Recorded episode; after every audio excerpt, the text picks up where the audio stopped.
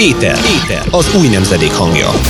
Formabontó beszélgetések, elemzések, háttérinformációk a Z-generáció tolmácsolásában. Étel. Most a Hit Rádióban. Köszöntjük minden kedves hallgatónkat az Éter első októberi adásában. Ismét itt vagyunk a stúdióban az Éter szerkesztőivel, akik esetleg először hallgatnak bennünket, azoknak elmondjuk, hogy ez a műsor az Éter magazin szerkesztői által van készítve, és különféle aktuális, érdekes témákról beszélgetünk, kicsit a, a fiatalok szemszögéből megvilágítva az eseményeket. Ma is itt vagyunk, jó magam, Surjányi Lehel vagyok, de itt van velem Nasinszky Jázmin is. Sziasztok, köszöntöm a kedves hallgatókat. És Szabados Csillag is. Sziasztok, én is üdvözlöm a hallgatókat. Mai napon is számtalan érdekes dolog történt, ha csak azt nézzük, hogy tulajdonképpen a reggel azzal indult, aki nézte a híreket, hogy Trump és a felesége elkapta a koronavírust. Ez önmagában már megkavarja gyakorlatilag az egész választási kampányt, ami most zajlik ezekben a hónapokban. Eddig is sem volt mentes mindenféle váratlan és megdöbbentő eseményektől, de úgy néz ki, hogy ez a trend ezután sem fog megtörni. De sok más érdekes dolog is történt, és ma is jó témáink lesznek. De mielőtt ezekbe belevágnánk, egy örömhírrel is tudunk szolgálni, ugyanis az Éter a dé u á által, azaz a Diák Újságírók Egyesülete által kiírt ö, pályázatot megnyerte, mégpedig az év diák magazinja lett, és ö, hát szerintem az egész táv nevében mondhatom, hogy nagyon örültünk neki, hiszen azért ez egy ö, óriási dolog, mégpedig azért is, mert kétezer-tizenöt után, kétezer-húszban újra az Éter tudta ö, elhozni a pálmát, úgyhogy reméljük, hogy a kedves hallgatók is annyira örülnek, mint mi. És egyébként ennek örömére még azt is elárulhatjuk, hogy a napokban elindult a új számunknak a készítése, úgyhogy elindult a munkafolyamat, és hát reméljük nem sokára már kész is lesz majd az új szám, úgyhogy ezen a területen is, nem csak az online térben fogunk dolgozni az elkövetkező időszakban. De akkor talán most vágjunk bele a mai témáinkba. Történt már utalás Trumpra, azonban most nem az ő ö, ö, megfertőződésével kapcsolatban fogunk beszélni, hanem egy olyan ügyről, ami nem kapott túl nagy nyilvánosságot a médiában, viszont elég érdekes, és ennek a hátteréről is beszélünk mindjárt. Maga az ügy, amiről beszélek, ez az volt, hogy a, a Patagonia nevezetű ö, kedvelt ruhamárka. Talán, hogy ezt a márkát senkinek sem kell bemutatni, főleg a fiatalok körében, hiszen a tíz és húszas évek körén, de akár feljebb is elég népszerű márkának számít, valamint Amerikában tényleg nagyon közkedvelt. Itthon talán kevesebb helyen lehet ezt ö, megtalálni vagy kapni, de az itthoni ö, fiatalok is megtalálják a módját, hogyan tudnak ehhez hozzájutni. Esetleg kicsit, hogyha visszamegyünk, és... Ö, Ö, megnézzük, hogy mikor is indult ez az egész. ezerkilencszázhetvenháromban alapították a céget, és azóta lassan ötven év elteltével óriási pályát futott be. De különlegessége ennek a elsősorban szabadidős és outdoor öltözékeket gyártó cégnek, hogy bár a legtöbb ruhamárka a vezetéséről elmondható, hogy nem éppen konzervatív világnézetet vallanak, hogy a Patagonia különösen hangos közöttük a liberalizmus és azon belül is különösen a környezetvédelem képviselésével kapcsolatban, és hangosan Trump ellenes. Ennek volt az egyik legújabb mementója, ez a bizonyos esemény, hogy a, az egyik rövidnadrág kollekciójuknak a, a címkéjének a belső felére nem nem azt várták rá, hogy, hogy, hogy hogyan lehet mosni, vagy milyen vasalási út, útmutató van hozzám, hanem azt hímezték bele, hogy idézem, szavazzátok ki a seggfejeket. Ez természetesen legtöbben automatikusan Trumpra értették, aztán helyesbített a cég, pontosabban pontosított, hogy ezt minden politikusra értik, akik nem tesznek a klímaváltozás ellen. De a liberális sajtó természetesen nem nagy hangerővel, de azért elismerően nyilatkozott ennek az ellenállásnak erről a fajtájáról is. Egy másik anti-Trump megnyilvánulása volt a cégnek az, amikor pár éve a honlap nyitó oldalán az elnök ellopta a földeteket felirat szerepelt, ugyanis Trump visszavonta a szövetségi védelmet két természeti műemlékről. És pontosabban lecsökkentetett tulajdonképpen két nemzeti igen, parknak igen. a területét. Igen, és sokan azt, vélt, azt mondták, hogy ez biztos csak azért ö, ö, fáj hogy a, Patagoniás, a Patagonia cégnek, mert ö, így ugye kevesebbet fognak vásárolni az emberek, mert hogy kevesebb hely van, ahova elmehetnek túrázni. Viszont ők azt mondták, hogy, hogy ez azért van, mert hogy ha van, a kezükben van az erő, hogy, vagy az irányítás, hogy tudják kontrollálni a dolgokat, akkor tegyenek jót, és ne csak a pénzért cselekedjenek. Igen, és hangosan kritizálták egyébként az elnököt a párizsi klímaegyezményből való kilépéséért is, és... Hát egyébként eddig is híres volt a Patagónia különleges reklámkampányairól, akárcsak ha azt nézzük, hogy talán kétezer-kilencben a, egy egész oldalas hirdetést jelentettek meg a New York Times-ban. kétezer-tizenegyben? tizenegyben, bocsánat, igen. És az volt a fő szlogán, hogy ne vedd meg ezt a kabátot. És akkor ebben a reklámban uh, így megfogadták, hogy újrahasznosítják a régi ruhákat, vagy, vagy küldjék vissza a régi küldjék ruhákat, vissza, és, és kijavítják. Igen, meg más gazdát keresnek más neki, gazdát keresnek adományoznak. Neki, de ne vegyenek fölöslegesen igen, új igen. cuccokat. Pontosan. Ez a kampány meg olyannyira jól sikerült, hogy mondhatján azonnal szétkapkodták a kollekciót. Megvették a jackiket, szóval. Ja, szóval hát igen, egy kicsit ez is rávilágít az egésznek a abszurditására. Ugyanakkor belekezdtek olyan marketing fogásokba is, különösen kétezer-tizenhat óta, amiben azért belevitték a politikát is. Például Trump megválasztása után azonnal felajánlották, hogy a bevételeiket, az egész bevételüket környezetvédő szervezeteknek ajánlják föl. Hát ennek meg is lett az eredménye. Ez azt hiszem talán az éves bevételbe elég számottevő különbséget tett az előző pontosan. Évekhez képest, a... talán háromszorosára nőtt? Hát előtte két és fél millió dollárt zsebeltek be évente, abban az évben tíz millió dollárra nőtt a bevétel. Tulajdonképpen majdnem négyszerese, igen, vagy több, több is, mint négyszerese. És... és beszámoltak róla, hogy tulajdonképpen a vásárlóiknak a hatvan százaléka új igen. vásárló volt, olyanok, akik még nem is vásároltak tőlük, tehát hihetetlen pénz van ezekben a Trump ellenes megnyilvánulásokban és politikailag túlfűtött marketing fogásokban. Érdekes ezt megfigyelni, hogy a ruhamárkák is kezdenek ebbe be- belelógni egyre jobban.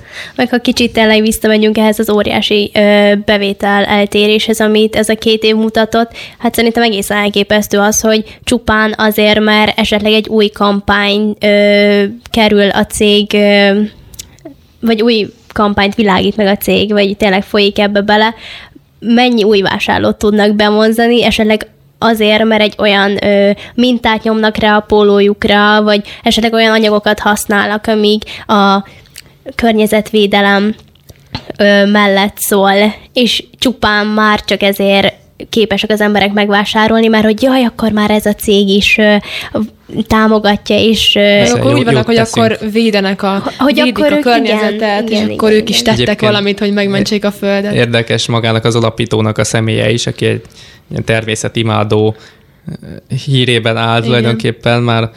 tizennégy vagy tizenhat éves korában kezdett el sziklát mászni, és annyira megszerzően nagyon sok időt töltött ott, úgyhogy Ö, és akkor onnan indult igazából a Patagóniának az ötlete, hogy, hogy a, a túrázáshoz segítsen az, hogy kényelmes és használható eszközöket gyártanak. Hozzá kell tenni, a kortársaival nem annyira jól jött ki, úgyhogy az iskolában is azzal szórakozott, hogy visszatartotta a lélegzetét, és arra edzette magát, hogy minél tovább bírja. Így lett belőle, belőle profi búvár is egyébként. És, és talán ő maga is megéli ezt a, ezt a fajta kampányt, amit hirdettek ebben a neved meg ezt a kabátot ö, reklámban is, hogy, hogy ne dobják el a ruháikat, ha még lehet hordani. Addig hanem... hagyják, ameddig használhatatlanná nem igen. válik, igen. És írják róla, hogy ő maga is igen. olyan ruhákban jár, hogy... Me... Úgy néz ki mindegy. Hát nem tudom, hogy ez való... ságban hogyan nézheted ki, hiszen hogyha egy ruha azért már el van használódva, az azért látszik rajta. És nyilván nem azt értették ez alatt, hogy ha már kicsit kikopott a színe, vagy már kicsit bolyhosodik, akkor jó, akkor már ki lehet dobni, hanem szerintem ők addig vitték, hogy ameddig annyira szét nem szakad, addig hordják. Ahogyan, ahogyan az alapítójuk is kinéz, mondják, hogy igen, az, az interjúkon, egyik... ha megjelenik, nagyon vicces jelenség, hogy elvileg egy multimilliómos ül az asztal másik felén, igen, és, és úgy néz ki, mint egy hajléktalan. Igen, azt le is írt a cikébe, hogy, hogy amikor találkozott vele, nem tudta, hogy ő most, ez tényleg ő, aki alapította ezt a céget, mert hogy tényleg úgy nézett ki, akinek se otthona, se pénze, se munkája nincsen. Úgyhogy de büszke érdekes arra, hogy túlélné az apokalipszist. Igen, mert hogy ő tud élni a hegyekben, és el tudja látni a családját a hegyekben, szóval.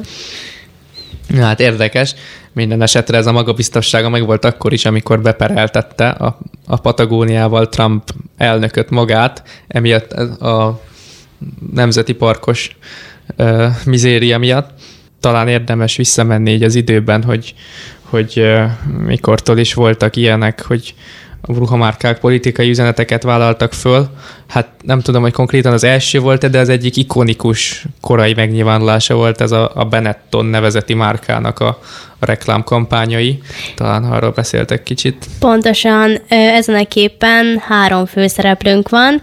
Egy fehér nő, egy fekete nő, valamint egy kisbaba, ki húzott szemű, és elsősorban ez a plakát a fajok közötti homoszexuális családra utal, és ezt kívánja népszerűsíteni. Én számos ilyen plakátjára emlékszem a Benettonnak, amikor vagy a fajok közötti ö, különbségeket ö, emeltek ki, és próbálta azt úgymond az emberekben rendbe tenni, hogy, hogy ez így nem normális, és ezzel ellen tenni kell de valamit. De mégis botrányt váltott ki mindig. Persze, mindig botrányt váltott ki, és emlékszem is egyszer volt, hogy itt, itthon is láttam talán egy ilyen plakátot, mentünk ö, családdal vasútállomás mellett, ott volt egy nagy Benetton plakát, de aztán azt hiszem két hét múlva már leszették, és eltűnt az egész. Lehet, hogy akkor a botrányt váltott ki, vagy lehet, hogy csak simán lecserélték, és más kibérelte.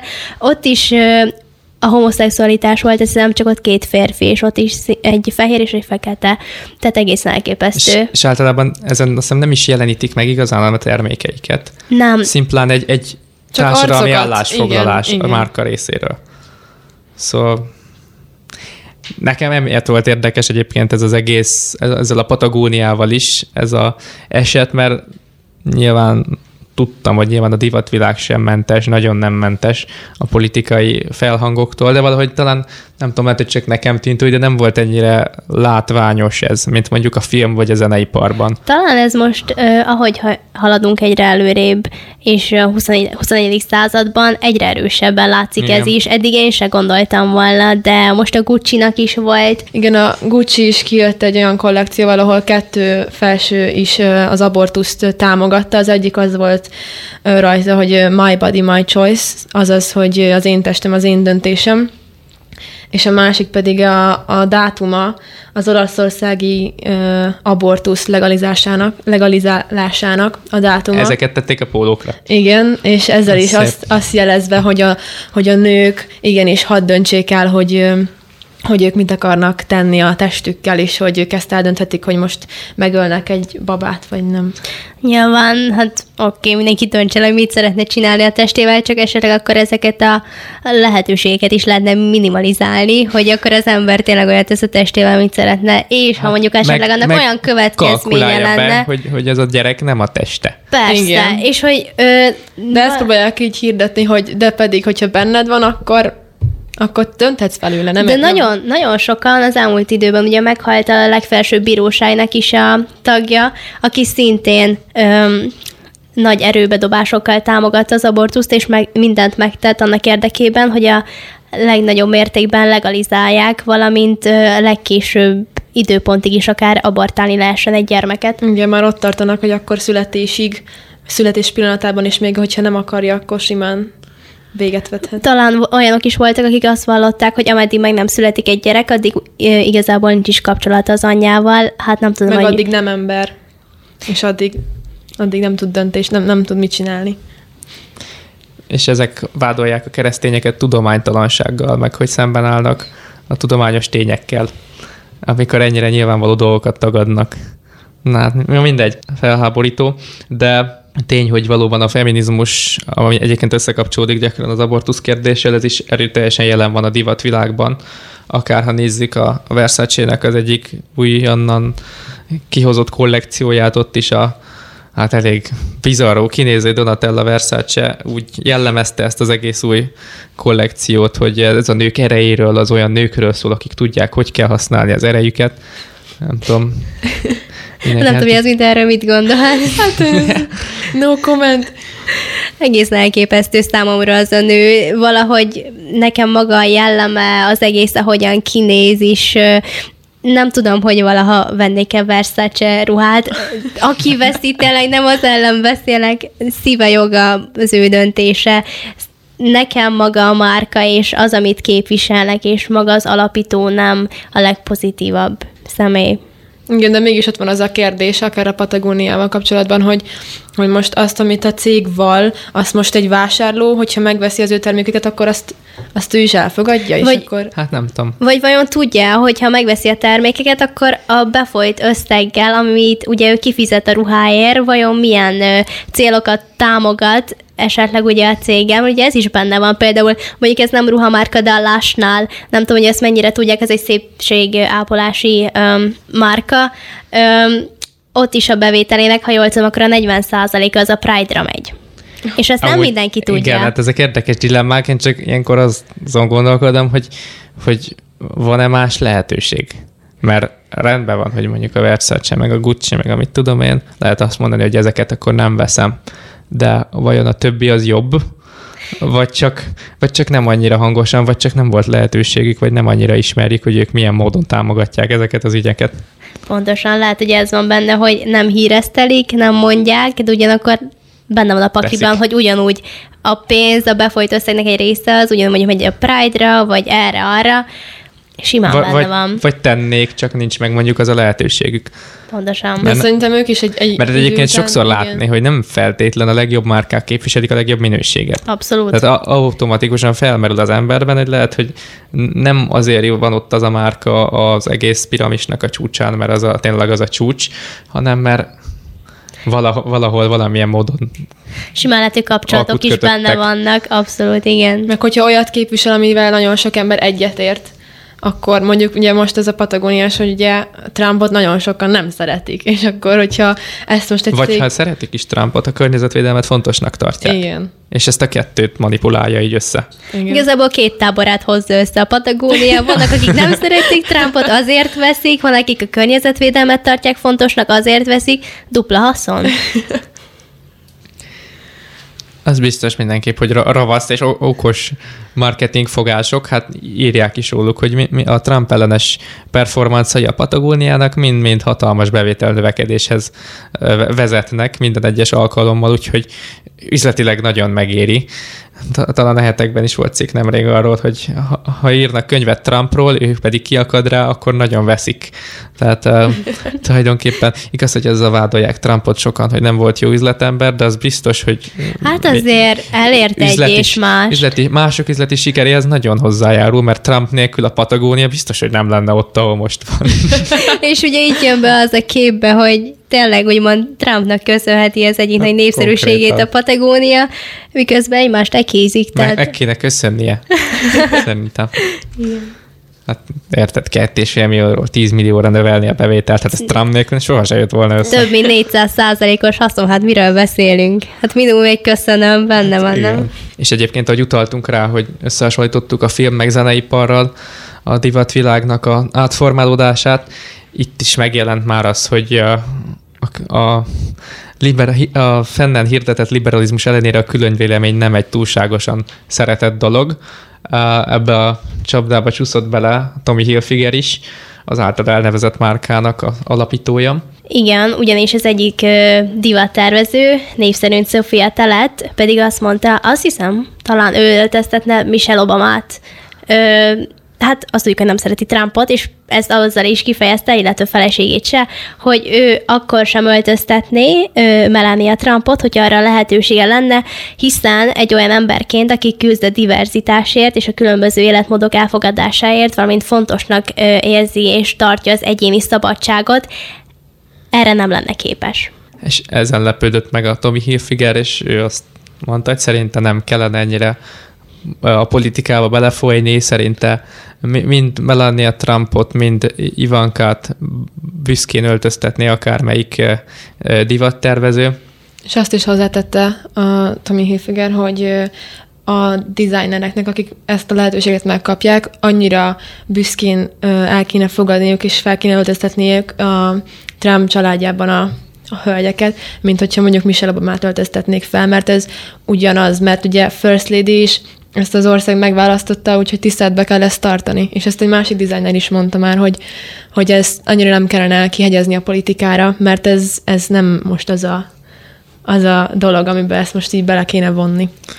És hát Hilfigerünk azonban megjárta, ugyanis egy pár évvel később adott interjút, és ott rögtön azzal kezdte, hogy nem, nem, a politikáról nem hajlandó beszélni, ugyanis elég durva kritikákat kapott utána. Azóta egy, egy külön sajtóssal jár interjúkra, aki mindig megnézi előre a kérdéseket, és nem hagyják, hogy politikai témákban kérdéseket tegyenek fel nekik. És a liberális sajtó ezt úgy értelmezi, hogy hát igen, a, a Hilfiger azért tud tanulni a hibáiból, ő azért ok- okos ember, és pedig, kon- konkrétan hogy, ezt írják.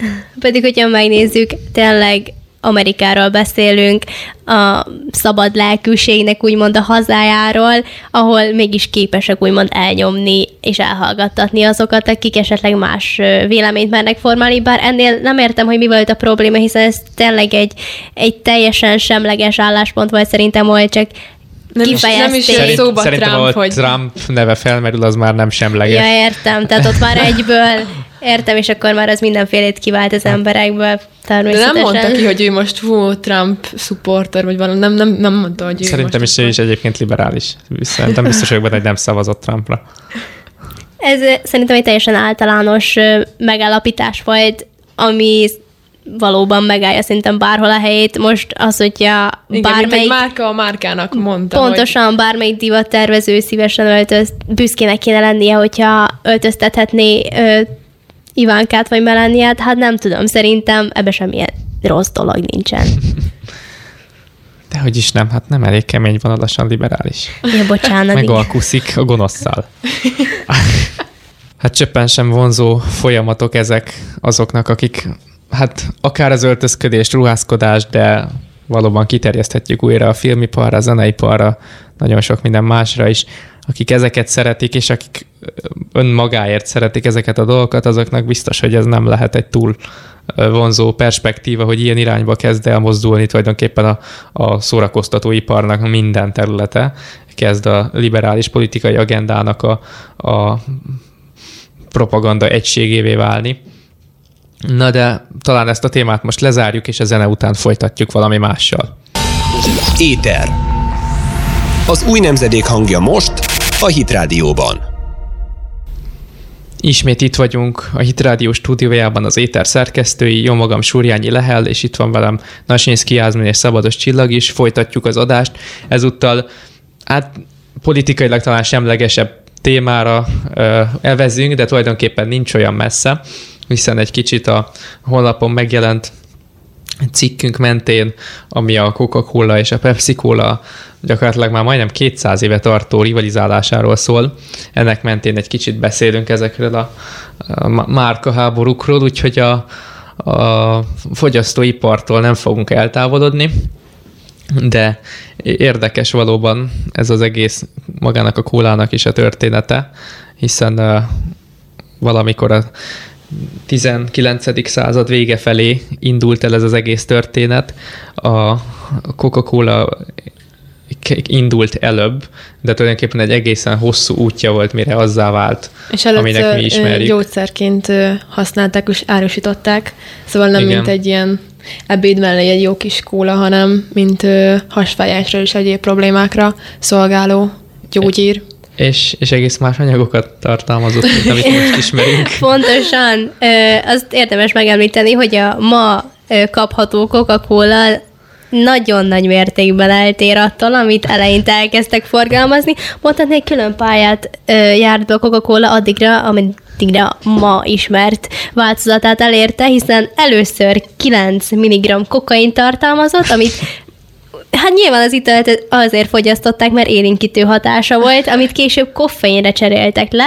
Bort is tartalmazott, de ezt az alkoholtilalom miatt ki kellett vonniuk, ki és szénsavas vízzel pótolták. És igazából... És azt Akkor nem is hozták vissza, amikor véget ért. Nem, nem, nem, nem, hát nem, én nem tudok róla, hogy a mostani Coca-Colákban még bort lehetne.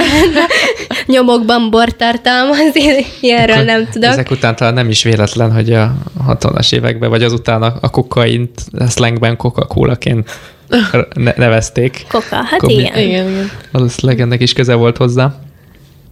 Nyilván még talán hozzátettek egy kis cukrot, szénsavat és víz, és akkor valahogy így ért el azt a formáját, amit ma is szeretünk, illetve fogyasztunk. És akkor nyilván miután ez a szénsavas egyveleg összejött, és akkor még mogyorókkal és egyéb aromákkal is megbolondították ezt a, az általunk kedvelt üdítő italt, amit nagy előszeretettel fogyasztunk ma is, de ha jól tudom, akkor a kólának, Coca-Colának az egyik nagy riválisa nem a doktor Pepper, hanem a Pepsi, ami egészen elképesztő, hogy ma is a két között a... Hm. A két cég közötti rivalizálás milyen táborokra tudja osztani napjainkban is az embereket. Nekem nem egyszer volt olyan, hogy hallottam, júj, te a Coca-Colát szereted? Hát akkor vele többet nem beszélek. Nyilván ez enyhe túlzás volt az illető részéről, de, de van, mind aki... a mai napig megvannak szerintem. Igen, ezek a táborok. Igen, és sokan mondják, hogy semmiképpen sem lehet ö, egyszerre Coca-Cola és Pepsi rajongó, mindig csak, vagy az egyik, vagy a másik. Nem, nem tartozhatsz mind a kettőhöz. A mindkettő finom akkor. Én Mert ez nekik a szentségük, hogy, hogy csak Coca-Cola, vagy csak Én. Pepsi. Tehát akkor, aki most már moziba megy, esetleg a Cinema Citybe, és ott látja, hogy Pepsit nyomnak, ha kólát kér, akkor azt mondja, hogy akkor köszönöm szépen, az üdítőt nem kérem, vagy... nem tudom. Nem viszi el. De vicces amúgy, hogy először nem volt ennyire kiegyenlített ez a verseny. Először a, a Coca-Cola nyilván abból is adódóan, hogy sokkal hamarabb indult, mint a Pepsi. És sokkal uh, hosszabb ideig fejlődött azzá, vagy vált azzá, ami ma. Igen, emiatt sem voltak tulajdonképpen egyenlő ellenfelek. Egészen addig, amíg a Pepsi, nem tudom, elkezdett uh, a marketingben nagyon sokat fektetni, és olyan arcokat megnyertek a reklámaiknak, mint uh, talán... Michael Jackson, Britney Spears, Beyoncé és egyéb ilyen sztárokat megnyertek, de újabban már focistákat és másokat is mindig felpakolgatnak a palackiaikra. és, és tulajdonképpen ez robbantotta ki, amit Amerikában már úgy neveznek, hogy the Cola Wars, a kóla háborúk. És ez is vicces, hogy milyen találékonyak az emberek, hiszen a Pepsi kitalált egy olyan marketingfogást is, hogy az utcaemberével elkezdték ö, kóstoltatni a két kólát, tehát a Coca-Colát és a Pepsit, egy-egy pohárból adták az embereknek, megkóstolhatták. Ja igen, vakteszt volt, ez fontos. Tehát nem látták, hogy melyik-melyik, mert a végén még nem az ízvilág dönt, hanem maga a tudás, hogy... Az előítéletek. Pontosan. Ö, Nagyon sokan megszerették szerintem a vaktesztelést, ezt mai napig YouTube videókban is láthatjuk, igen, hogy egyre több ilyen ételtesztelés megy tényleg a világhálón, és ez mennyire megszerették az emberek. Szerintem nagyon vicces és nagyon érdekes maga ez a vakteszt, hiszen Meg...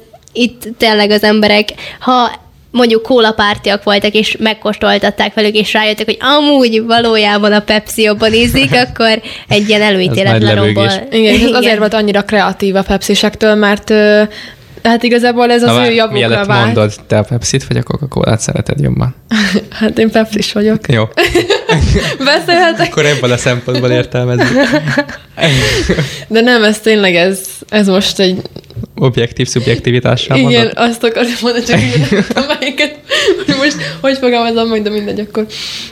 Viszont ez nagyon érdekes, hogy a, ugye a Pepsi-nek ez nagyon a javára vált, mivel az embereknek a nagyon nagy többsége a Pepsi az jobban ízlett nekik, mert hogy az édesebb volt, meg az ízvilág citrusosabb volt, ugye a kólának a vaníliás ízvilágával ellentétben, és, és akkor ezt elmutatták, hogy tessék, a Pepsi az finomabb.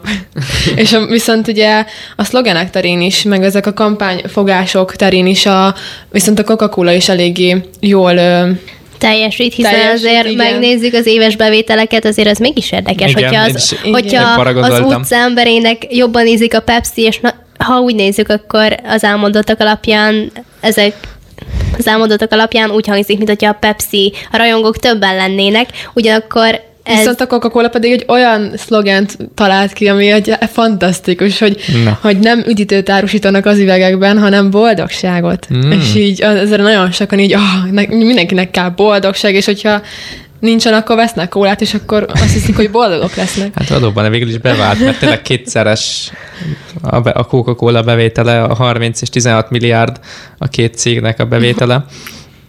De tény, hogy talán a Coca-Cola egy nagyobb státuszszimbólum. Igen. Valahogy a, egyrészt a hát, tehát a hosszabb történelme miatt is. Előtte, igen, hogy Coca-Cola, akkor az a Coca-Cola, a piros. Meg valahogy ez volt az első is talán, és igen, emiatt igen. is valahogy. Hát jóval később jött a a piacba, a piacra. Valahogy Pepsi. Autentikusabb az egész.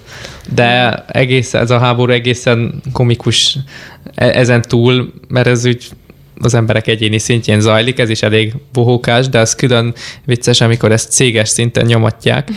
Pár éve volt az egyik ilyen Super Bowl-on, hogy elterjedt az a állításról, hogy tulajdonképpen az igazi harc nem a pályán zajlott, hanem a pályán kívül, mert nem is tudom, melyik városban tartották éppen, de... Hát a Coca-Cola-nak a székhelye. De ott volt, a igen, városa. A székhelye. Igen. De ugyanakkor az eseményt magát a Pepsi-Cola szponzorálta. Úgyhogy egy ilyen brutális plakát háború indult el.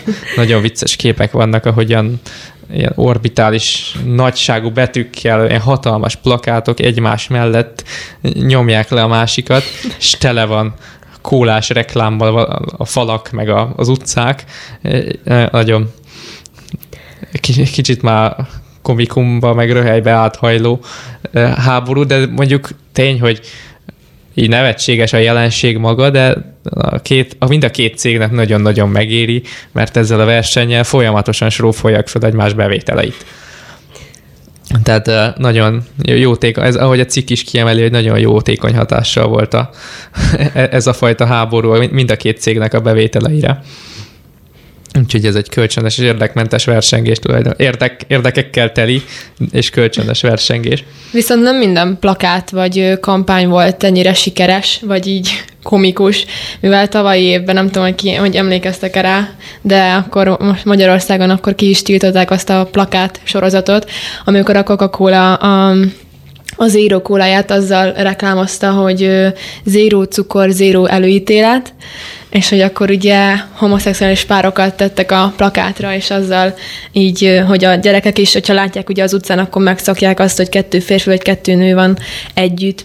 És, és ugye Magyarországon, ha jól tudom, ki is tiltották ezt a plakátot, és akkor hát nagyon... Hát meg így... nagy társadalmi felháborodás követte. Igen, ezeket. És akkor azért Magyarországon nem tetszett annyira a Coca-Cola. Hát... Talán kicsit visszaesett így a népszerűséged, de azért még így is elég nagy maradt. Azért úgy láttam, elég hamar eltűntek azok, akik megfogadták, hogy soha többet nem isznak kólát.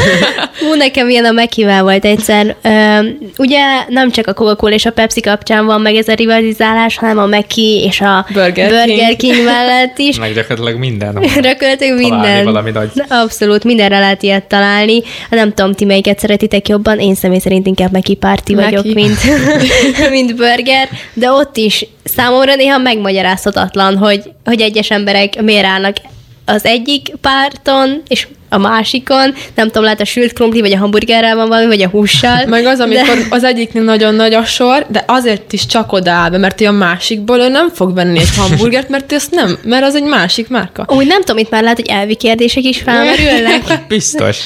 Biztos, hogy nem. Ilyenkor nem az é- étvágyára hallgat. És amikor meg...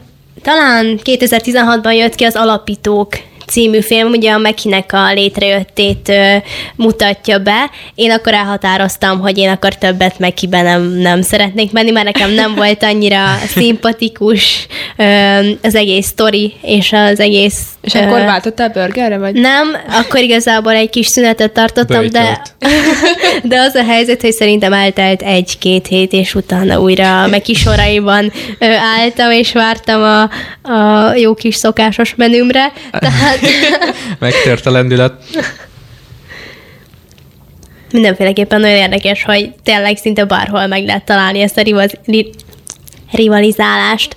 Tényleg lehet szó ruhamárkákról, vagy tényleg italokról, ételekről, bárhol meg lehet ezeket találni. Még az az érdekes, hogy nagyon sok ugye, cikk is kijött erről, hogy, hogy milyen anyagokat használnak, és mennyire egészségtelen, és hogy ez káros a szervezetre, és tök, tök sok betegséget hordozhat, hogyha valaki nagyon sokat ugye eszik, akkor ugye elkaphat, mint tudom én, milyen betegséget, és ez mégsem tántorítja el az embereket attól, hogy vegyenek és egyenek. De az vicces, hogy ugyanakkor meg elkezdik maguk a cégek ilyenkor bizonyos változtatásokkal, hogy vega... És aztán meg egészséges, meg mit tudom igen, én. Igen, és igen csak... Nagyon röhögök, amikor olyan megkireklámot látok, hogy ez milyen egészséges. Az a helyzet, hogy igazi mű levél. Az a helyzet, hogy nagyon, én nagyon sok ö, helyről hallottam már azt, hogy a Mekibe a legegészségtelenebb dolog, az egyik saláta. legegészségtelenebb dolog, az a saláta. Pontosan azért, mert hogy ugyanolyan legyen a világ minden táján a saláta, annyiféle szerrel telenyomják, amikor termesztik, hogy ugye megmaradjon ugyanaz az ízvilág. Meg az a hogy szín, meg az, a fényesség, meg minden. Hogy egyszerűen az a legegészségtelenebb. Tehát aki elmegy a Mekibe, és akkor azt hiszi, hogy egészségen mondjuk táplálkozik, és vesz egy, egy társalátát, és na, akkor én most lehet, hogy fast food volt, de legalább saláta volt.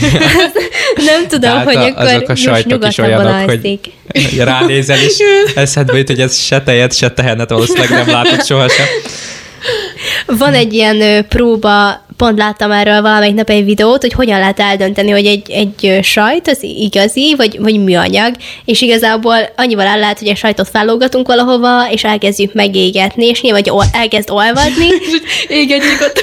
hogyha, hogyha elkezd olvadni, akkor nyilván igazi sajt, viszont hogyha elkezd, nem, nem nagyon olvad, de ugyanakkor elkezd megégni a szél, akkor arra lehet tudni, akkor az műanyag konkrétan. Elég érdekes dolgok vannak.